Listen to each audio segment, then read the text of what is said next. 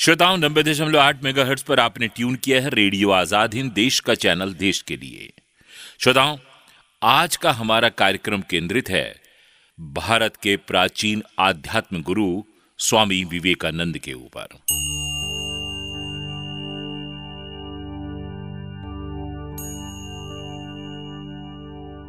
साथियों, भारत ही नहीं, बल्कि संसार के अन्य देशों के इतिहास में भी यह ज्ञात है कि समय समय पर ऐसे अनेक विद्वान, महात्मा और योगी जन जन्म लेते रहे हैं जो अपनी अलौकिक प्रतिभाओं के बल पर जन समाज के सामाजिक, धार्मिक और राजनीतिक विचारों में हलचल पैदा करते रहे हैं। भारतवर्ष के विषय में यह बात अलौकिक बात है और यहाँ हमेशा से ऐसे महापुरुषों ने जन्म लिया है।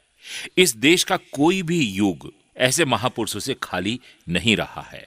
स्वामी विवेकानंद भी भारत के उन सपूतों में से एक थे जिन्होंने वर्तमान और गत शताब्दियों में भारत माता की संतानों के विचार सुधारने और राष्ट्र निर्माण में अपनी अहम भूमिका निभाई है। जिस बंगाल ने अपने राजनीतिक जीवन से समस्त भारतवर्ष में नवीन युग उपस्थित कर दिया है, उस बंगाल को ही स्वामी विवेकानंद की जन्मभूमि होने का गौरव प्राप्त हुआ है। जो बंग भूमि कई शताब्दियों से राजा राम मोहन रॉय, रामकृष्ण परमहंस, महर्षि देवेंद्र नाथ ठाकुर, केशव चंद्र सेन, द्वारकानाथ विद्याभूषण, ईश्वर चंद्र विद्यासागर, रामदीन बंधु, बंकिम चंद्र चटर्जी, कृष्णदास पाल। शुदाओ नाम गिनते जाइए। महापुरुषों की कमी नहीं है भारतवर्ष में। हमें तो अभिमान होगा कि उन्होंने भारत भूमि में जन्म लिया है। और बंगाल को स्वामी विवेकानंद उत्पन्न करने का भी सौभाग्य प्राप्त हुआ है। 12 जनवरी सन अठारह को कोलकाता के निकट ही स्वामी जी का जन्म हुआ था। उनके पिता का नाम विश्वनाथ दत्त था।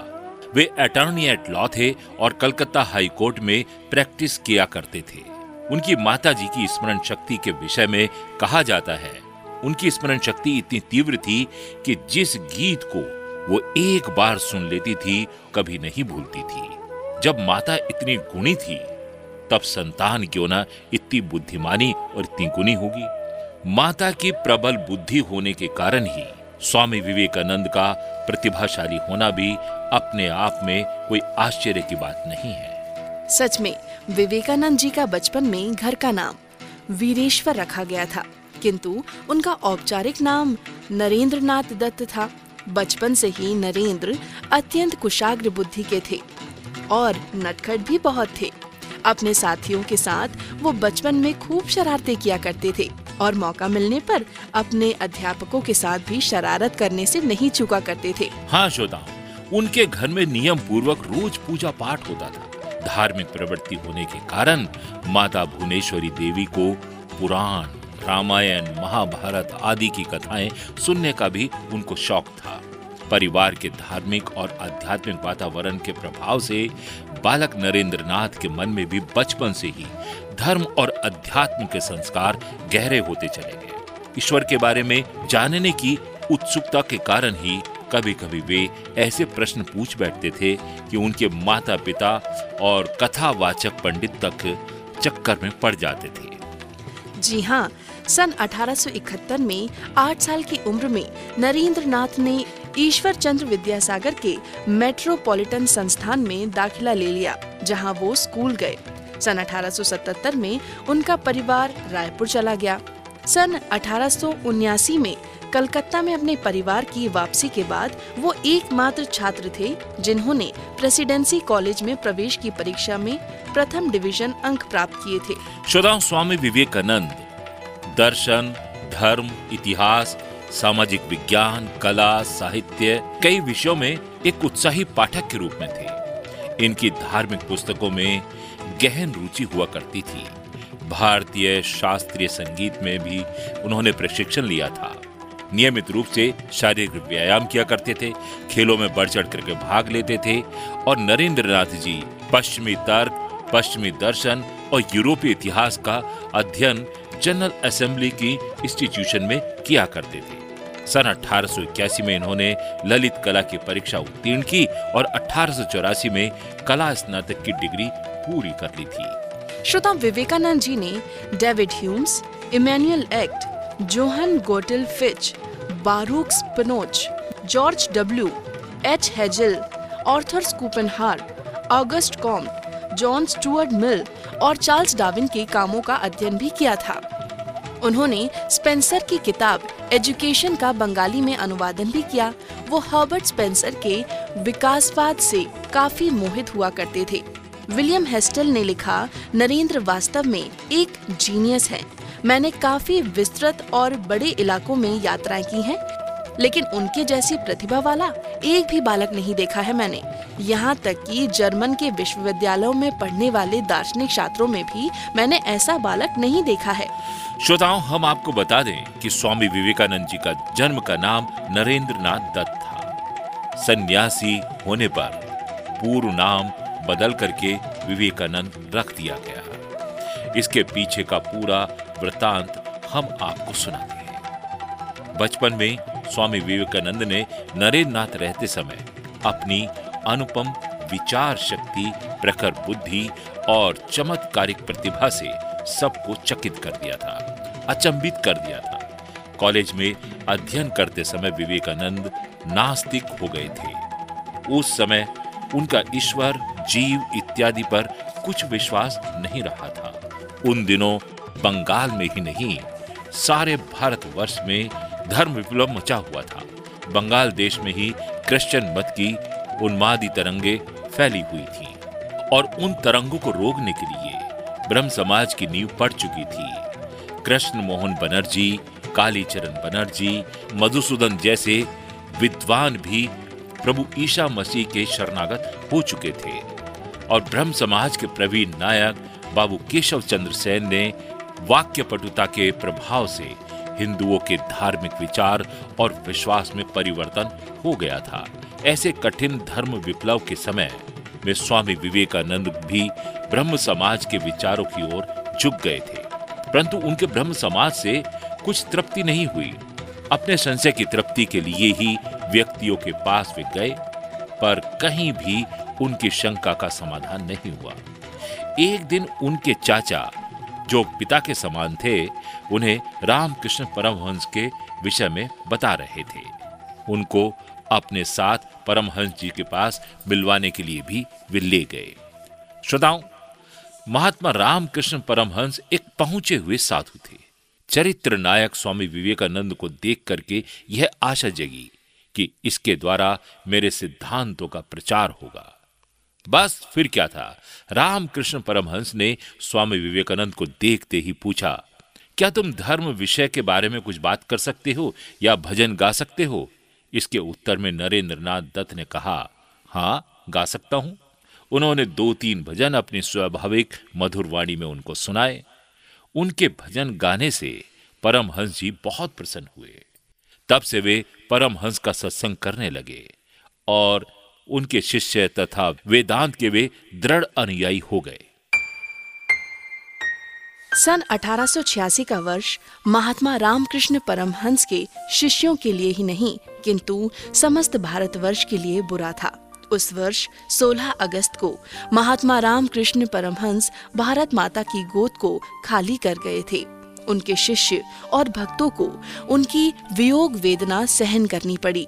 परमहंस जी के देहांत के कारण समस्त धर्म अनुयायियों में शोक की ज्वाला प्रज्वलित हो गई थी।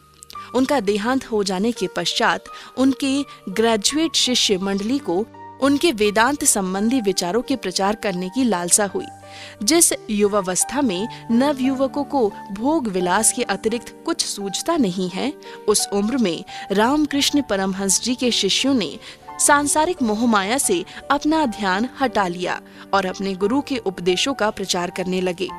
श्रोताओं, उन्होंने समस्त सुख चैन को त्याग करके हिंदू जाति और भारतवर्ष की सेवा करने की प्रतिज्ञा ले ली। परम हंस जी के ग्रेजुएट शिष्यों ने अपने नाम बदल करके अभ्यानंद, ब्रह्मानंद, रामकृष्णानंद, अध्यायानंद, विवेकानंद, निरूपानंद त्रिगुणादिनंद आदि जैसे नाम धारण कर लिए और हमारे चरित्र नायक नरेंद्र नाथ दत्त का नाम विवेकानंद रख दिया गया।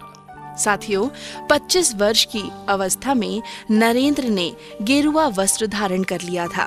तत्पश्चात उन्होंने पैदल ही पूरे भारतवर्ष की यात्रा की। उन्होंने विदेशों की भी यात्राएँ की और विश्व धर्म परिषद में भारत का प्रतिनिधित्व किया।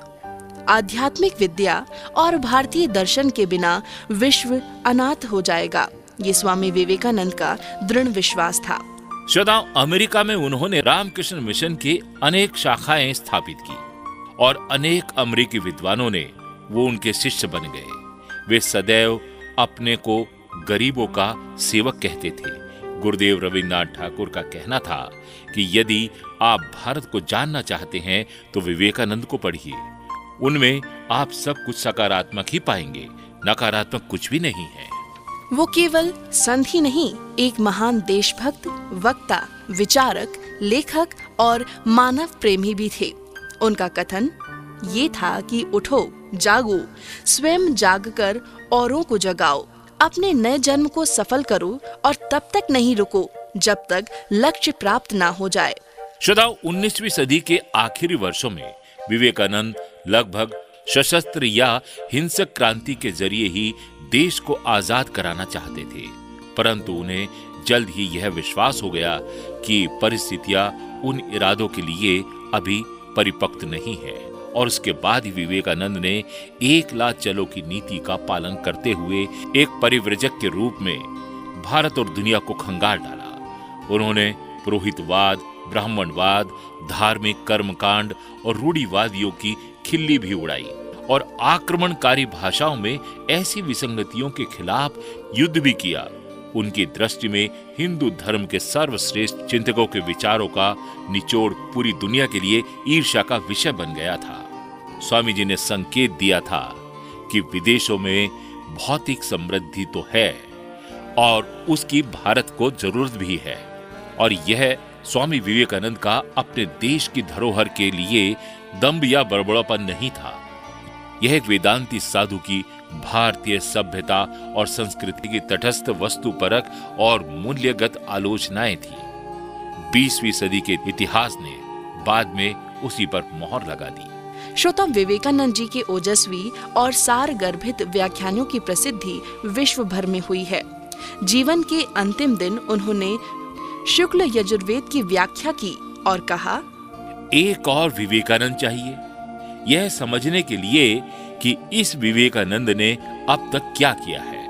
उनके शिष्यों के अनुसार जीवन के अंतिम दिन 4 जुलाई 1902 को भी उन्होंने अपने ध्यान करने की दिनचर्या को नहीं बदला और प्रातः दो तीन घंटे ध्यान किया। उन्होंने ध्यान अवस्था में ही अपने ब्रह्म रुद्र को भेद करके महासमाधि ले ली। वेल्लूर में गंगा तट पर, चंदन की चिता पर उनकी अंत्योष्टि की गई।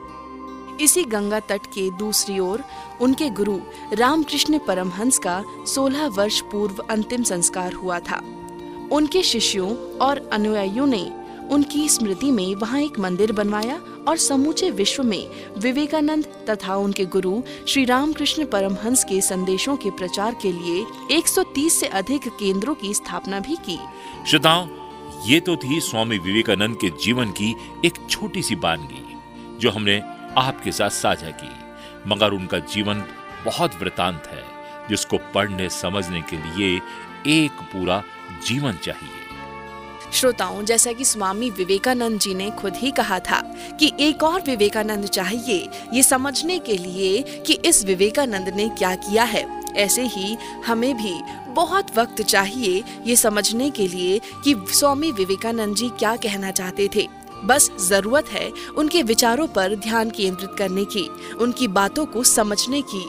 यदि हम उन छोटी छोटी बातों को समझ गए तो ज़रूर ही हम अपने देश के लिए कुछ कर गुजरेंगे इसी आशा के साथ अब इस कार्यक्रम को हम यही विराम देते हैं हमें अनुमति दीजिए नमस्कार। नमस्कार।